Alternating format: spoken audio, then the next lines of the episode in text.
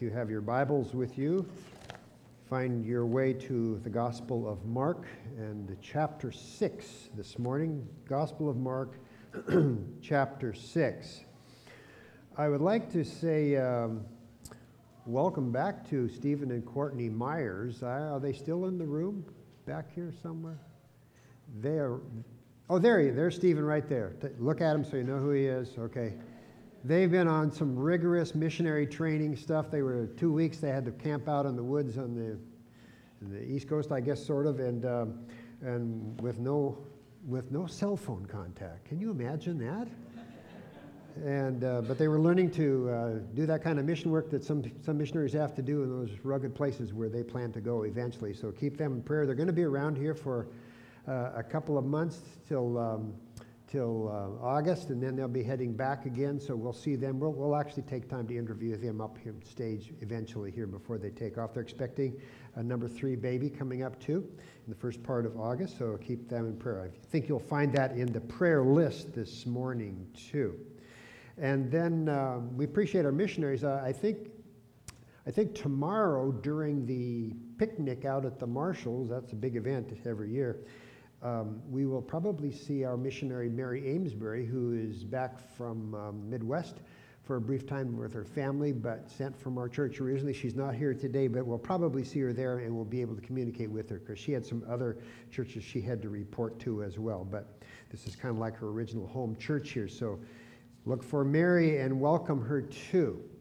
And that's good. Now, one more, one more little advertisement here. I don't call this an advertisement, but uh, not selling anything we would like you, if you are kind of new to the church and you've never been to our house, and um, we'd like to get to know you. It doesn't matter how long you've been at the church. If you've never been at our house, we'd like to see, get to know the newer folks. Just come on over to our house on Friday night. It's in the bulletin. It is uh, what we call a pastor's coffee. Our house is like three blocks that direction. You can walk there in seven minutes if you go through the woods. It takes eight minutes if you go by road. Um, but anyway, it's, um, it's there. We'd like to have you come. Our mailbox has our name on it. It's a big wooden mailbox and so forth. But uh, 7 o'clock on Friday night, time of fellowship. Um, I think Chris and Ruth will be there also, Pastor Chris. So uh, just time of fellowship. We'll, we'll provide everything. You just come and uh, you don't have to buy anything. There's nothing to buy. We'll give you food and we'll give you all kinds of uh, good things to drink too. So that'll be f- this Friday night, Pastor's Coffee at Nancy and I at our house here. Well, we find ourselves back in the Gospel of Mark. I'm so enjoying um, preaching through this passage of uh, the text of this book of the Bible. Mark is a book that was written, you might say, um, kind of like a newspaper. It was, it's fast paced. It's a shorter book of the New Testament Gospels, but probably was actually the first one to be written. And Mark largely borrows from um, Peter, who was part of his life there too. it's Jesus' final year of ministry where we find ourselves today in chapter 6. And his ministry has been in Galilee to this, to this point here. Um, he'd been in Capernaum, which is on the northern shores of the Sea of Galilee, and that's where Peter lived. And you can go there if you visit Israel. I've been there a couple of times. And he's had ministry there, and he had a very positive ministry for the most part in Capernaum. People were healed, people were, were saved, and thousands of people gathered around him till it was like all four sides of him were packed with people whenever he would show up, and he'd have to be on the beach in order to get the crowd so he could even speak to them, no longer in houses because people were coming. Some of them were curious, some of them were just seekers. Some of them came to discredit him, but there were lots of people around Jesus during that time. That's where we have been up till now. Last week, we were there. He had a positive ministry over on the other side of the uh, Sea of Galilee, too, in Gadara, where the demoniac was, and that man had the demon cast out. His life was totally changed, and he wanted to go with Jesus. And Jesus told him, You become the first Gentile missionary to Gentile people, and he sent him on that way. That was a positive thing, also, and the pigs all drowned in that story, too. But today we come now to Mark chapter 6, and it's just a few verses, six verses. So if you have your Bible, you might want to just watch along, watch along with me as I read for you. I'm going to ask you to stand as we read the Word of God, too. I'll read these few verses, and then we'll continue. This story is about here the city of Nazareth. The, the book of um, Luke also, can, or excuse me, Matthew also contains this story. Only two Gospels do, but clearly Mark has the longer version, more complete version. Mark chapter 6, verse 1. Jesus went out from there and came into his hometown, and his disciples followed him.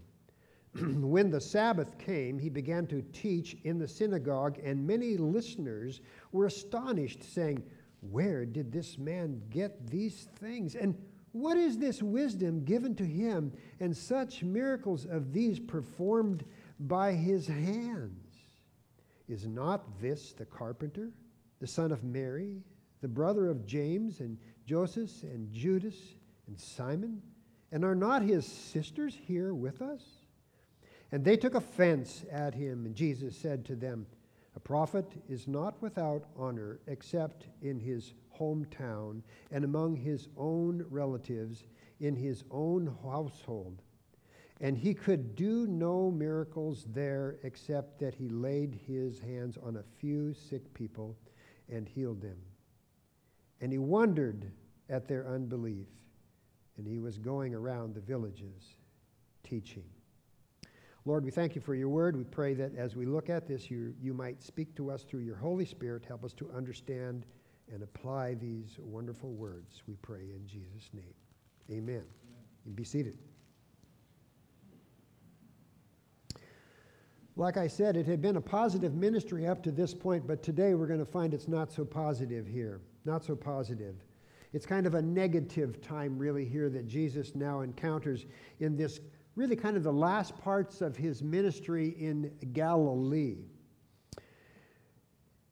You might know Nazareth. I had a chance to go there last time we were in Israel, and it was very interesting. Our bus driver was from Nazareth, and uh, so our bus went up to Nazareth, and we had got a chance to look around. And some of the pictures on the back of your salt starter are from that time.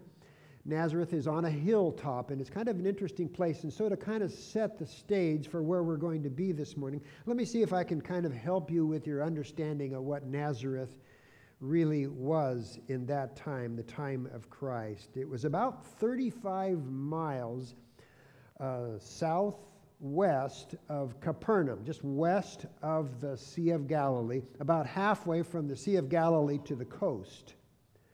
And it was uh, built on a hilltop, this village.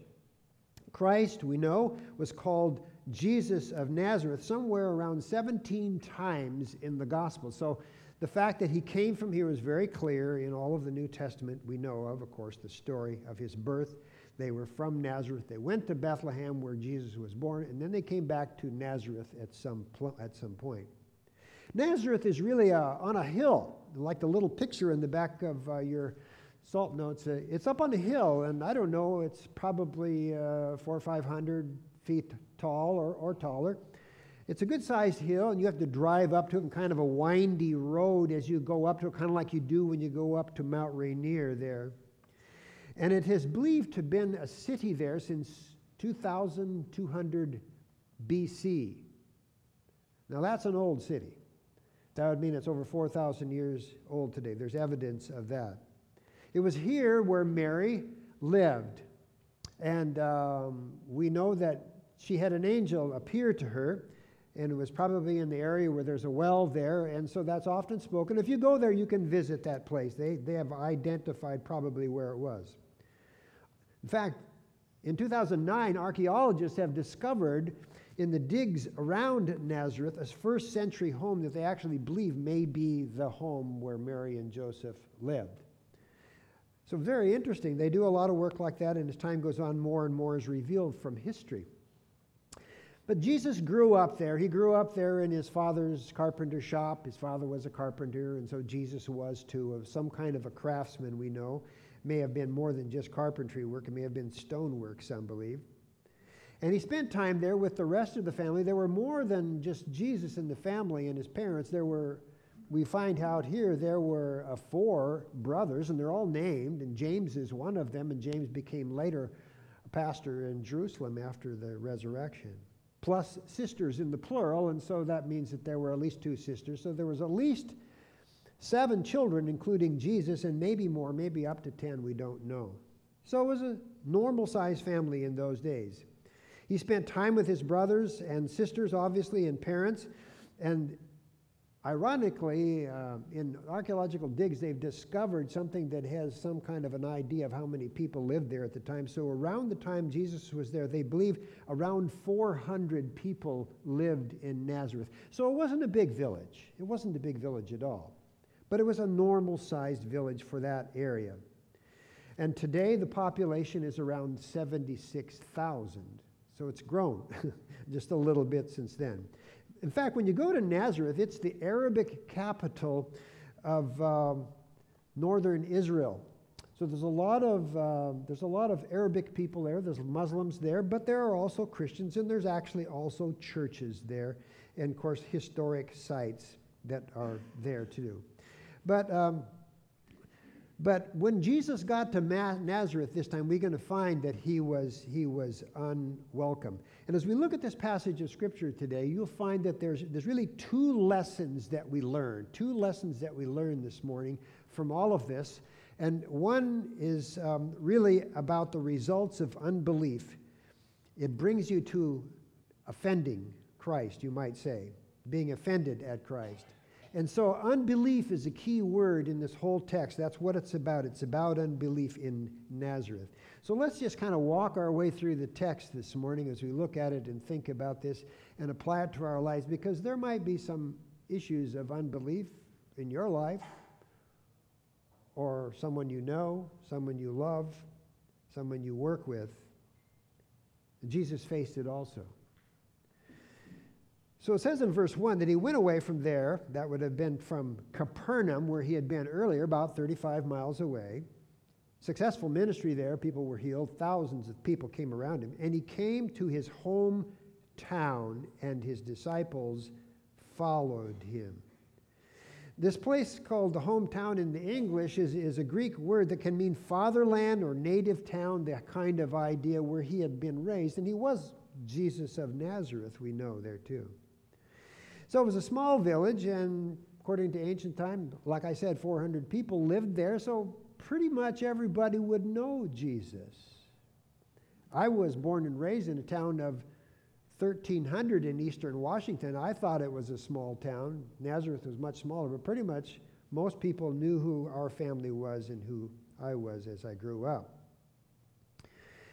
Peter, James, and John, as you recall, had come together as a group last time we looked, and there was one definite article for the three names, which means now Jesus, as he, as he spoke to them, they kind of became the inner circle in chapter 5, at the end of, ch- end of chapter 5, and we see them often from here on out. Peter, James, and John were with him in Capernaum, but now it does say as he went up here, his disciples followed him. And since it doesn't list their names and the way the rest of the context goes here, it appears that all 12 of them went with him up to Nazareth there. why would he take his 12 disciples with him up to Nazareth? Well, I believe that this was a training time for them, clearly as a training time all throughout these earlier chapters of the Gospel of Mark. He's training the 12. The Training of the 12, by the way, is a wonderful book. If you ever want to read a good book about how the 12 came to what they ended up doing, read The Training of the 12. I think it's by F. F. Bruce. It's a good book. It's one of the better books I remembered reading in seminary. But it was a training ground for them, and they were going to come and they were going to learn, but they didn't know what was going on. They were just following him. Remember that even the disciples really didn't clearly, they didn't clearly identify Jesus as Messiah or, or the Christ yet, although they said they would follow him and this and that and the other. The only people in the Gospel of, of Mark that really clearly identified Jesus as the Messiah were demons up until the end of the book. So there was a lot of training to do here. And he would send them out later. Have you ever visited the place you grew up in? Um, if you grew up in Los Angeles, not many people are going to know you there, but if you grew up in Warden, Washington, everybody knows you. Our school had the largest senior class in all of its history the year that Nancy and I graduated. We had a little over 30 people in it. It was massive, you know. We knew everybody right down through grade school. We still do. We still know lots of people there. Obviously, things have changed in 50 years, but, but we knew a lot of people there.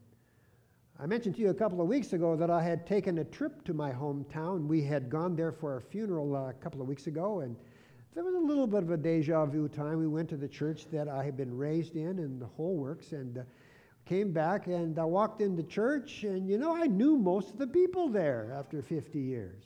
Even though many had died and more came, they were all kind of related to them. So you feel a little funny going in. I didn't know the pastor. I was hoping to meet him and talk with him about theology and so forth, but he wasn't feeling well, so he left fairly quickly after the service, and I missed uh, getting a chance to talk with him. But going to your own home village is, is really an emotional experience, and I don't know when the last time I'll ever go there is. It depends on how long we live, of course. This appears to be the last time Jesus would ever be in Nazareth. It appears to be that way.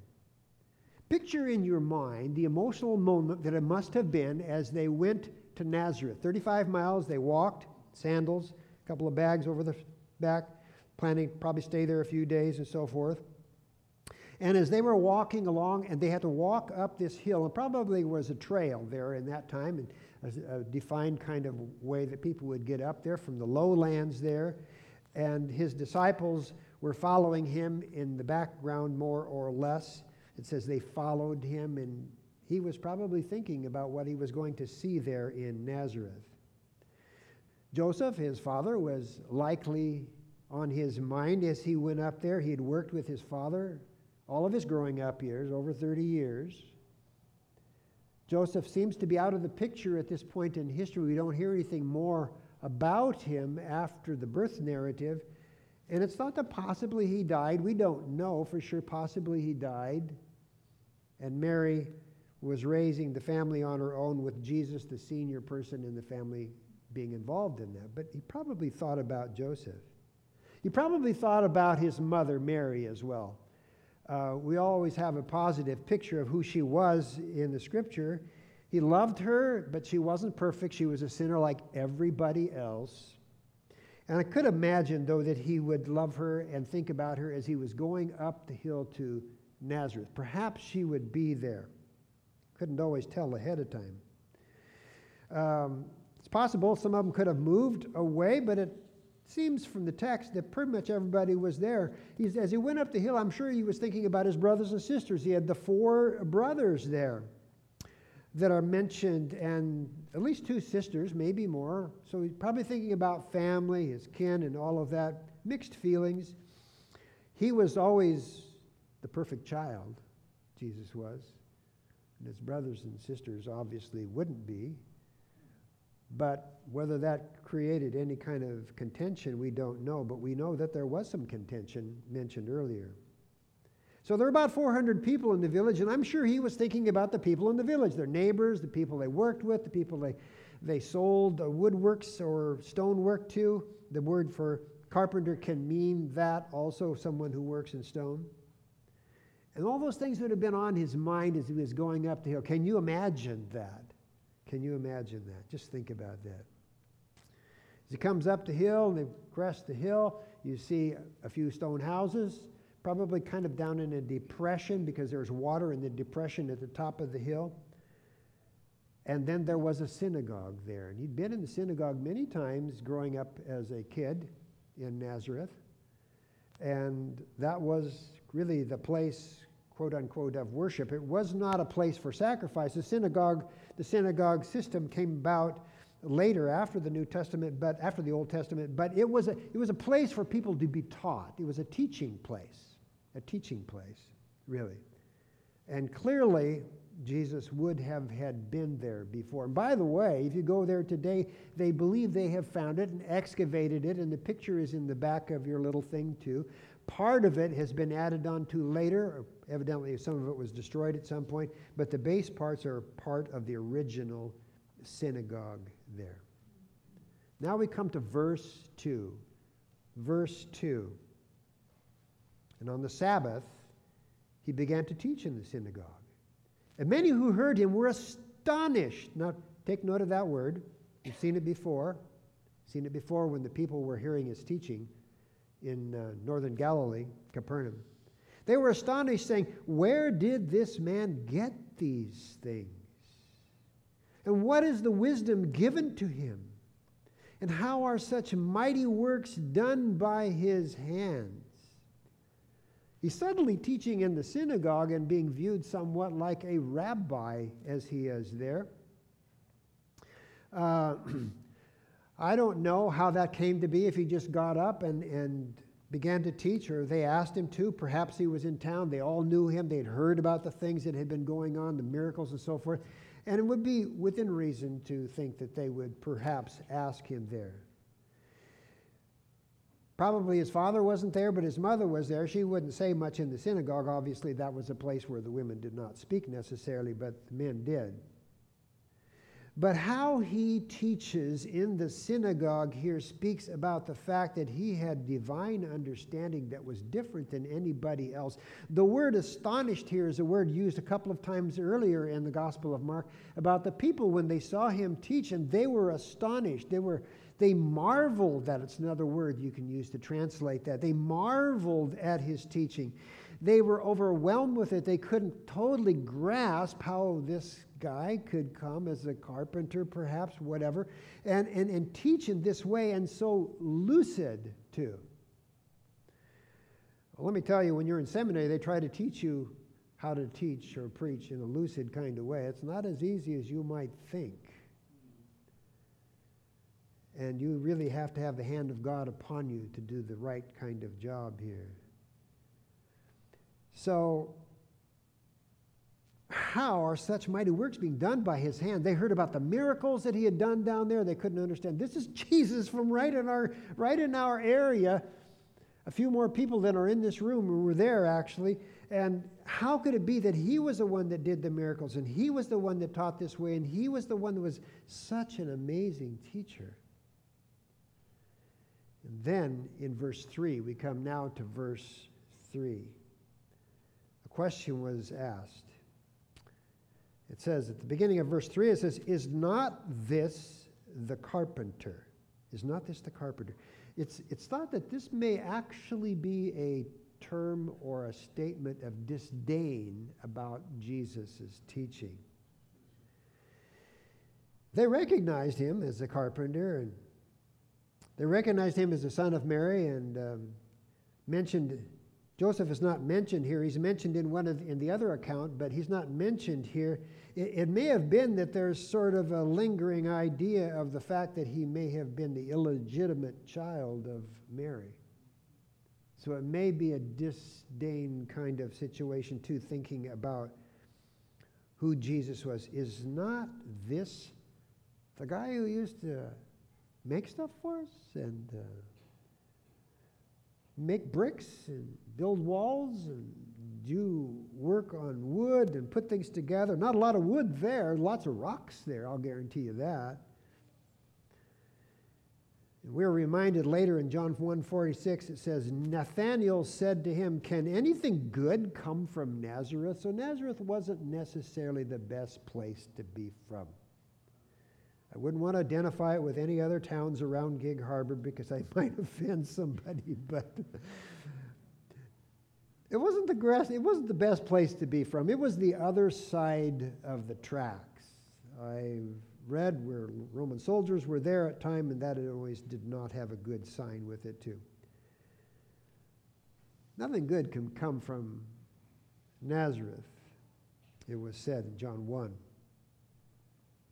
So, Christ was a carpenter. By the way, why was Christ a carpenter? I mean, you say, well, his father was a carpenter, but you know, God is sovereign in all of that. Why did he become a carpenter? Why was it in God's plan that Jesus would become a carpenter?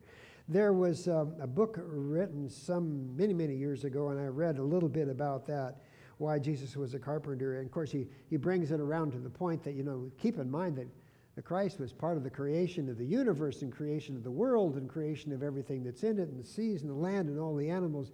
And would it only be fitting for him to be a carpenter who would create things? Worked with his hands, a common man, an ordinary man, nothing special, unusual really, except that he was God. God is a builder, we know that. Talks about, I will build my church, Jesus said. Good job. Be a carpenter in preparation for something like that. He, knowed, he knows how to fashion things. He knows how to fashion you, and he knows how to fashion me, and he knows how to fashion everybody you know. God is infinitely powerful and creative.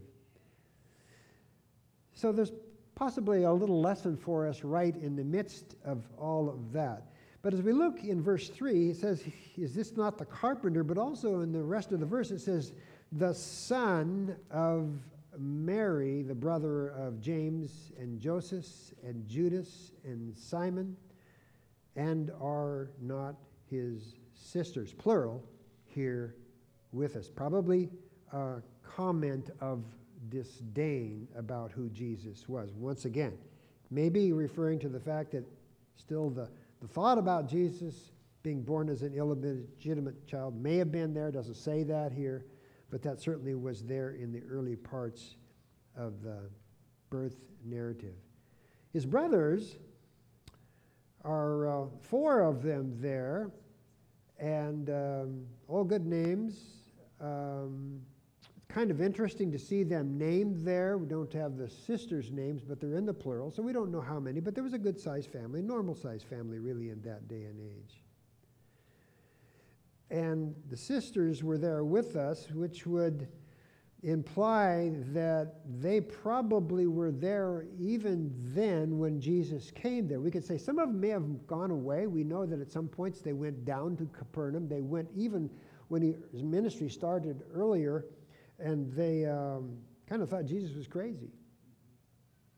They tried to do a quote unquote family intervention there.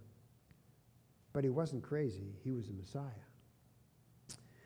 So, by the way, um, the list of the six siblings has destroyed the Catholic doctrine of the perpetual virginity of Jesus.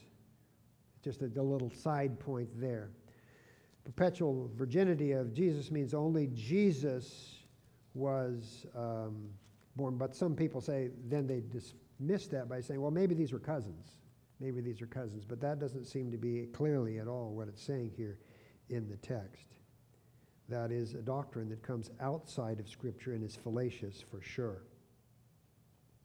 So when you look at this, here they are, the brothers and sisters were there and uh, he was the son of Mary. People recognized him as that.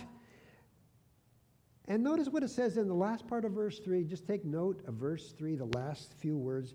And they took offense at him. They took offense at him. Now, why would they take offense at him? Scandalizomai is the Greek word for offense there. And um, you can kind of get the English word scandal from that if you think about it just a little bit.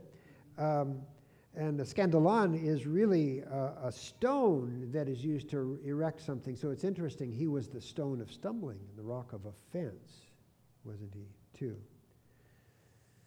Psalm 118, verse 22 says, The stone which the builders rejected has become the chief cornerstone. And of course, that's referring to Christ. They seem to be rejecting him here because they are taking offense at who Jesus was. Like I said, this is about unbelief in this little section here, about unbelief. But at the same time, his teaching was amazing. And since early on, it says in Mark chapter 1 and verse 22, they were amazed, there's that word again, scandalizomai, at his teaching, for he was teaching them as one having authority and not as the scribes not as the scribes. It was very different how Jesus taught, unique, unique. They were amazed at a couple of things, I think, as you look at this. What they were kind of amazed is at was, first of all, the source of the teaching. Where did Christ's knowledge come from? That was a question that they had. Where did it come from? That was amazing. The character of his wisdom was not like the scribes and the Pharisees. It was unique, it was different. You would spot it in the night like a lighthouse along the shore. The significance of his power was also amazing to them because he had thrown the demons out, of which there were thousands of them, of the demoniac on the other side of Sea of Galilee, just in chapter 5. And um, he had power to raise the little dead girl that was Jairus' daughter in chapter 5 also we saw last week, and power to heal a woman who had uh, an issue of blood, a hemorrhage for 12 years. It was a chronic situation that just wouldn't go away, and he healed her. Without even looking at her, she just came up and touched his robe, and she was healed there. So, the majesty of his person also is part of all of this, I think. So, why were they upset? Now, I want you to think about this for a moment. They're going to put your thinking cap on. why were they upset? He came from Nazareth. Was it just the fact that he was a carpenter and he was teaching in this sense? I think it's more than that. Obviously, that may have been part of it. He was a local boy, but how could a local boy get to be like this? Well, let me say, first of all, take your Bibles and turn to Luke chapter 4. In Luke chapter 4, we find another visit that Jesus took to Nazareth. Believe that this is actually an earlier visit. It would be the first visit back, and then the one we're looking at today is the second visit back, but the one in Luke 4 was one that he took probably around a year ago, if we're right. Around a year ago. And it's important that you understand this, because this is big. This is important. This affects us. So in Luke chapter 4, verse 16, just kind of follow along with me there, or, or just listen is fine. It says that he, that would be Jesus, came to Nazareth when he had been brought, where he'd been brought up, and as was his custom, he entered the synagogue on the Sabbath. This is a, probably about a year earlier, remember. And he stood up to read. That was a normal way to, to do the reading in, this, in the synagogue there. It was on the Sabbath, it was on Saturday there. So he was there for a few days, probably there for a few days here in the case we're looking at today in, in Mark 6. Verse 17 says, And the book of the prophet Isaiah was handed to them. So they handed him Isaiah's scroll, some 66 chapters as we know it today. And he opened and found the place where it was written, and I'm reading from Luke 4:18, which is actually in um, Isaiah 61, but don't you don't have to turn there. Just read here in Luke 4:18. And this is what he read out of Isaiah. He says, "The spirit of the Lord is upon me, because he has anointed me." By the way, the idea of anointing is the idea of the Messiah. He has anointed me to preach the gospel to the poor and he has sent me to proclaim the release of the captives and recover the sight to the blind, to set free those who are oppressed, to proclaim the favorable year of the Lord. So he finished his quote there, and he closed the book, it says in verse 20, and he gave it back to the attendant who was there in the synagogue, and then he sat down, and the eyes of everybody was on him, it says there in verse 20. They were looking at him. What What's he saying? Verse 21 says, He began to say to them, Today this scripture has been fulfilled in your hearing. Now, you know, those verses that he read earlier there were really a classic picture of what the Messiah would be like, what the Messiah would deal. He was anointed, he would heal, he would teach, he would set free the oppressed and proclaim the favorable year of the Lord, the coming of God the, the, the fulfillment of the kingdom, and all of those kinds of things. He was saying that this is about the Messiah. And then now in verse 21, he says, The scripture's been fulfilled in your hearing. In other words, I am here. I am the Messiah. Verse 22 says, All were speaking well of him and wondering at the gracious words which were falling from his lips, and they were saying, Is this not Joseph's son? So this is in the synagogue there in, in uh, Nazareth. This is the first visit about a year prior to where we are in Mark. And he reads these verses, and, and the verses about the coming of the Messiah, and he says, Okay, I'm it. You're looking at him. You're looking at him. So he's telling these villagers who pretty much all of them knew him, I am the Messiah. I am the Messiah. And what did they say? What did they say? They spoke well of him. They spoke well of him. It doesn't appear that they're upset at this point here. But now we come down to verse 23. So notice there's a change place, change of uh, things here in this place now in verse 23. And he said to them, No doubt you will quote this proverb to me Physician, heal yourself. Whatever we heard was done in Capernaum, do here in your hometown as well. In other words, he was kind of reading their mind and telling them, um, This is what you're thinking, you know. Uh, you speak well of yourself, you can heal yourself, and, and you did all these miracles here. Do those here also in Nazareth, like you did down in Capernaum. Verse 24 He said to them, Truly I say to you, no prophet is welcome in his hometown. But I say to you, in truth, there were many widows in Israel in the days of Elijah when the sky was shut up for three years and six months when a great famine came over the land. Now, stop there just for a moment. He's telling, he's telling a little story from the Old Testament, which they pretty well knew. And um, he said there were a lot of widows in Israel at that time.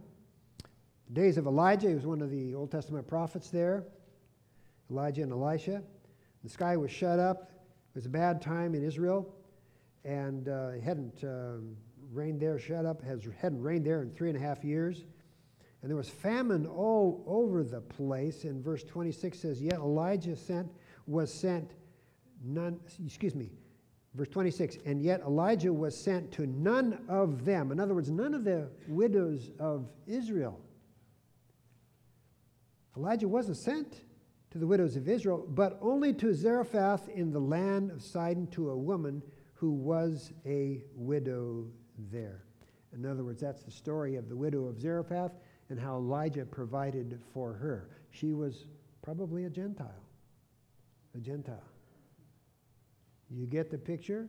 The Jews were not being blessed in that story, but the Gentiles are. There's a time of unbelief in Israel, actually. And now, verse 27 And there were many lepers in Israel in the time of Elisha. Now he goes on to Elisha. He's the next one on the list there in those two prophets. A lot of lepers. Leprosy was really a bad thing. You get that, you don't really get over it. So it says, in the time of Elisha the prophet, in verse 27, and none of them was cleansed. All the lepers, none of them were cleansed in that period of time. Nothing would work for them. But only Naaman the Syrian. Naaman the Syrian. So that's kind of fighting words. God only took care of these who were Gentiles, but not the Jews. And Jesus is saying that. Do you get the picture? Do you get the picture? Pay attention now, verse 28. And all the people in the synagogue were speaking well of him? No. It's not what it says. Filled with rage. They were filled with rage, and they heard when they, as they heard these things, and they got up and they drove him out of the city and led him to the brow of the hill on which this city had been built, in order to throw him down the cliff. They were mad. This was a year before the situation in Mark chapter 6. Do you get the picture? They're mad as hops a year earlier. By the way, there is a cliff there. The front of your bulletin has a picture taken from the cliff looking out towards the valley. So it's a pretty high cliff. I think that um, I was there the first time I went there, and um, nobody threw me over the hill, but I looked over the edge, and uh, you could see it was really a place you didn't want to get thrown over. It wasn't like a deep drop, but you surely, certainly would get banged up and perhaps even die. And it was not a place easy to get to. Uh, I understand that it's from the city of Nazareth, probably a, a couple of hours walk, but it's up on top of that hill there, and which is a substantial place, and it took a little while to get there. But they wanted to, they tried to throw him off the cliff. But it says in verse 30, but passing through their midst, he went his way. You know, it wasn't Christ's time yet to die, it wasn't his time yet to be um, mistreated. He went his way. Nothing could stop that, but it was getting closer. So, what's the point here? What's the point of this text that helps us with our text in Mark chapter 6? What this does is it's saying to us that the widow of Zarephath and Naaman, the Syrian general, somewhat of a terrorist, I understand too, you could say, uh, they were shown grace and Israel was not. Because Israel was not paying attention to God, they weren't walking with God. And so God shows grace to the Gentiles. Isn't that what happens in the New Testament church when we see Acts chapter 2? It's grace upon the Gentiles, of course, as well as Jews too, any who believe. Believe on the Lord Jesus Christ and you shall be saved, it says in the New Testament. It's whether you're Jew or Gentile. And that was the Great Commission later on. Go therefore into all the world preaching the gospel, both in the area of Jerusalem and in the far off places of the world. But they're, they're upset as they hear this too. And I think that they, they had remembered that.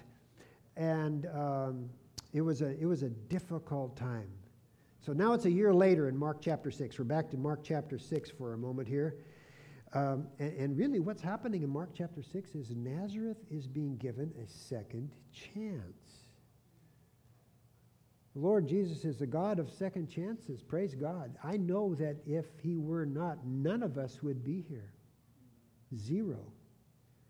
God is gracious, but there is an end to His grace in some places when we spurn it. And unbelief is that thing that is like that.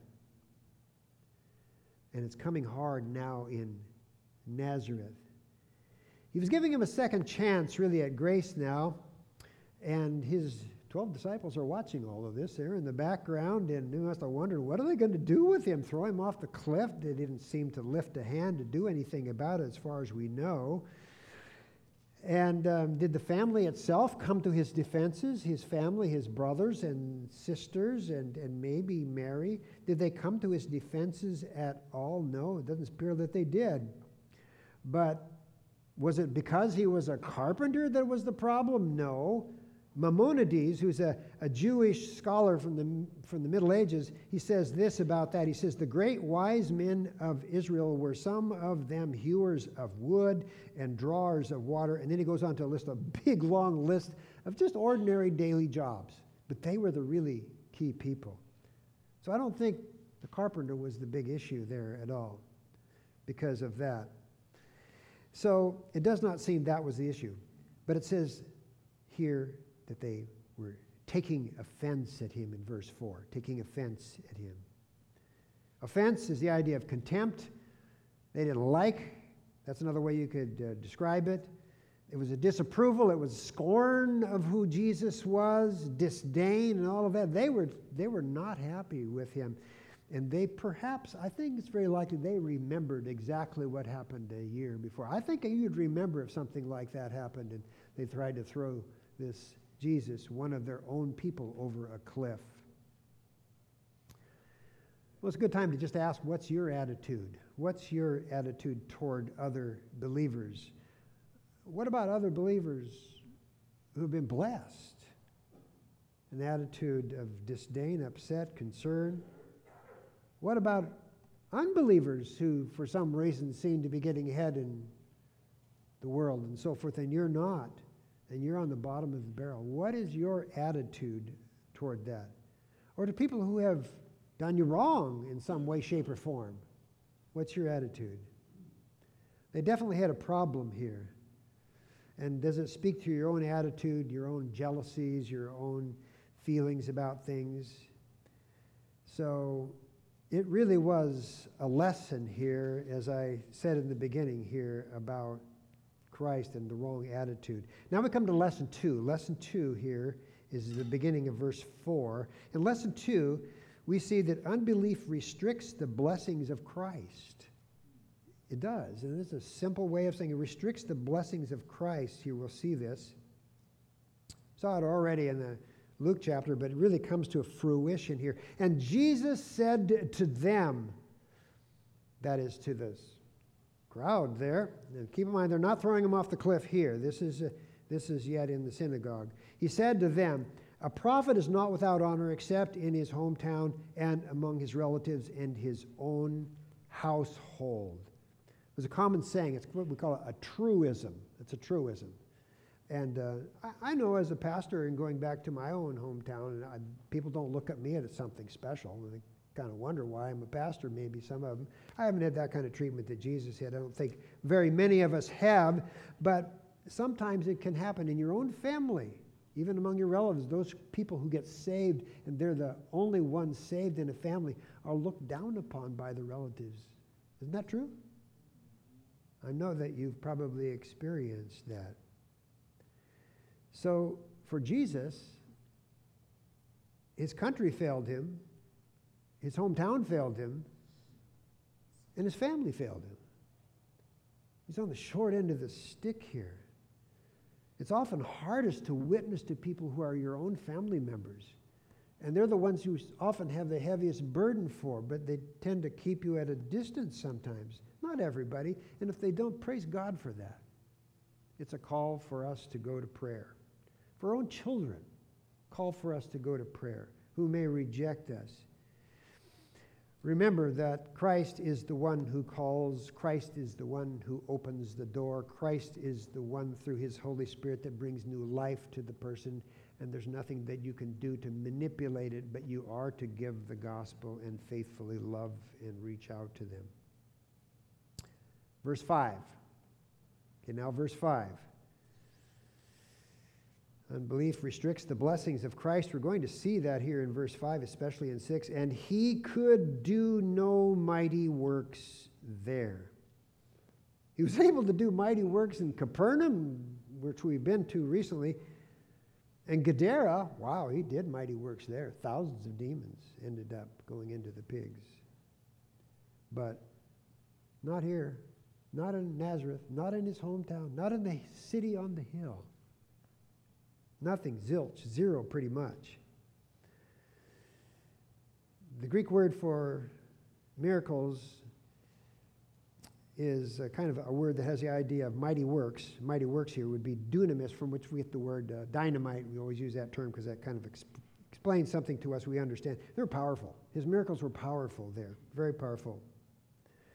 But miracles are really not something that just sort of happens slowly. They sort of get well slowly. The kind of miracles Jesus did were instant every, in every case. No human explanation is what a miracle. You can't explain it in any kind of human or scientific way.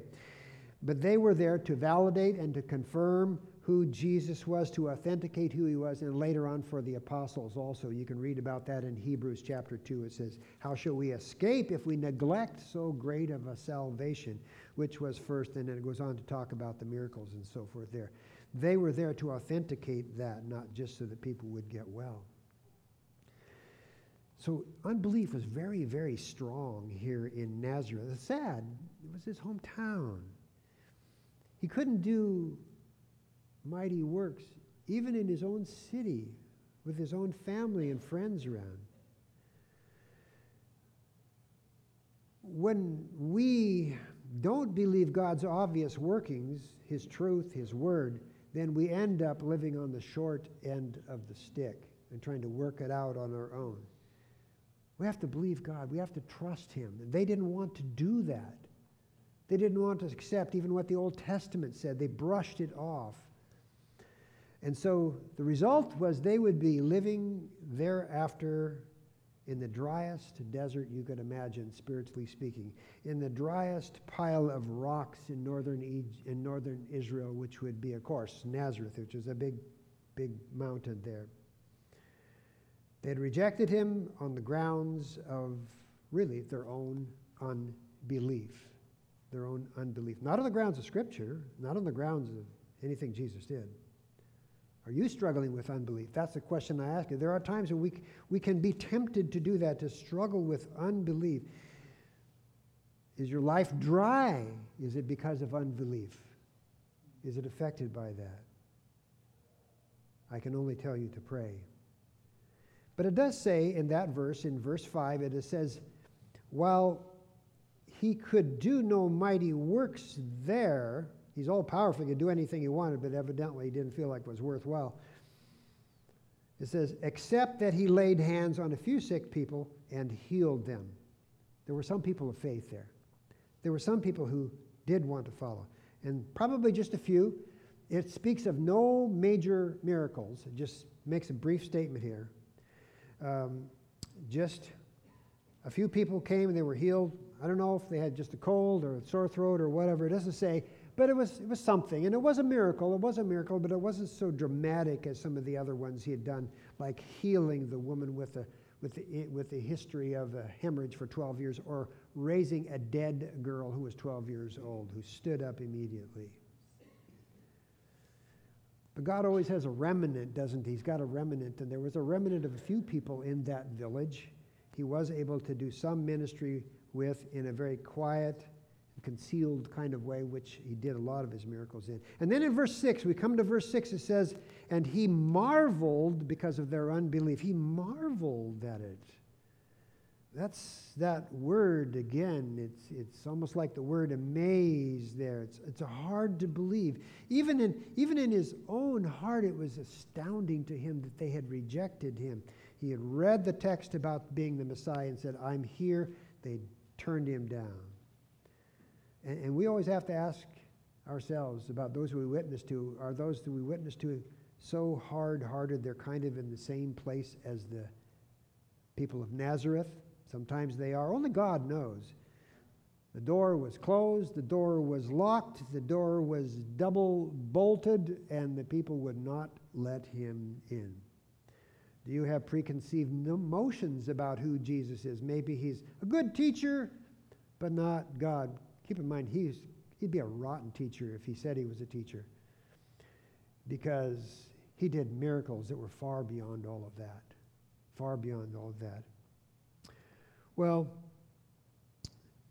we are warned in all of this. Hebrews 3 and verse 12. That's a good verse to put down. Hebrews 3 12.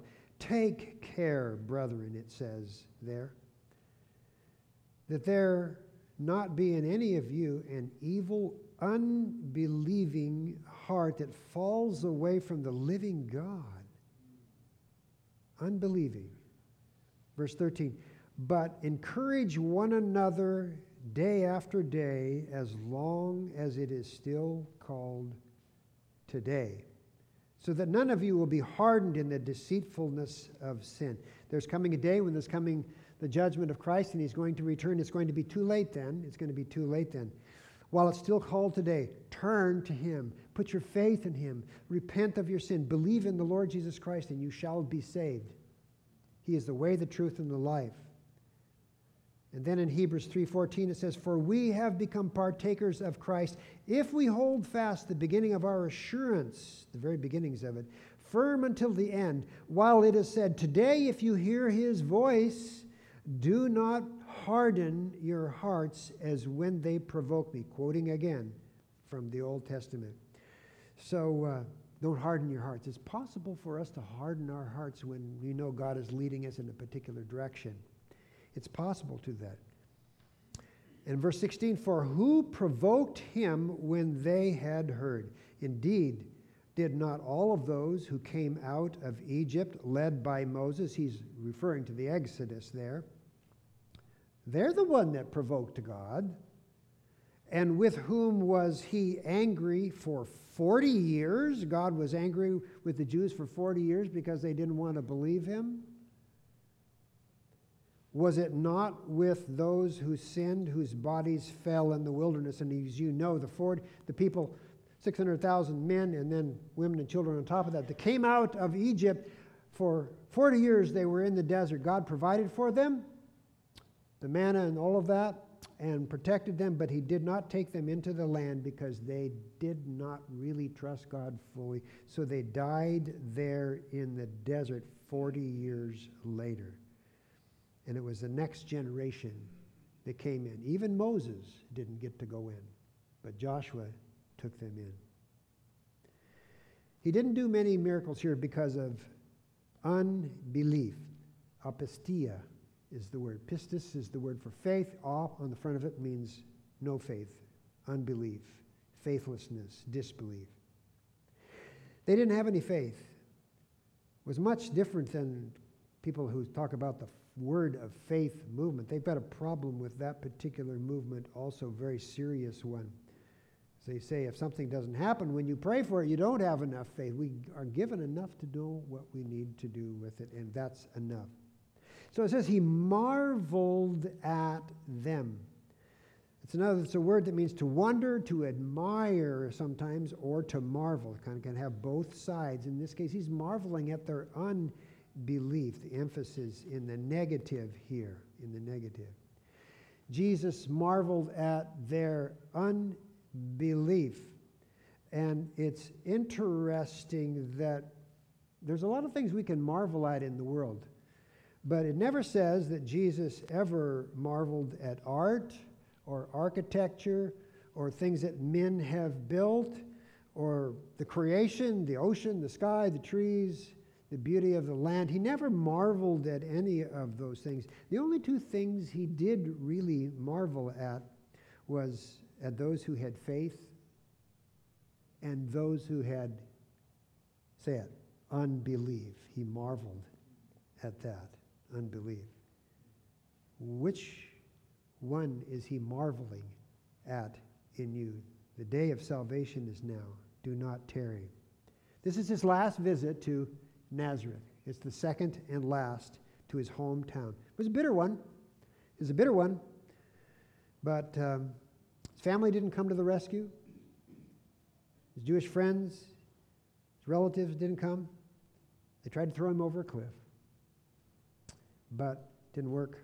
It wasn't time yet because it says in the last phrase of verse 6, it says, He went about among the villages teaching. In other words, he was going around now, some translations say. He, he simply left, took the 12 with him. They had learned a lesson that they needed to hear and understand that was like no lesson you could ever imagine.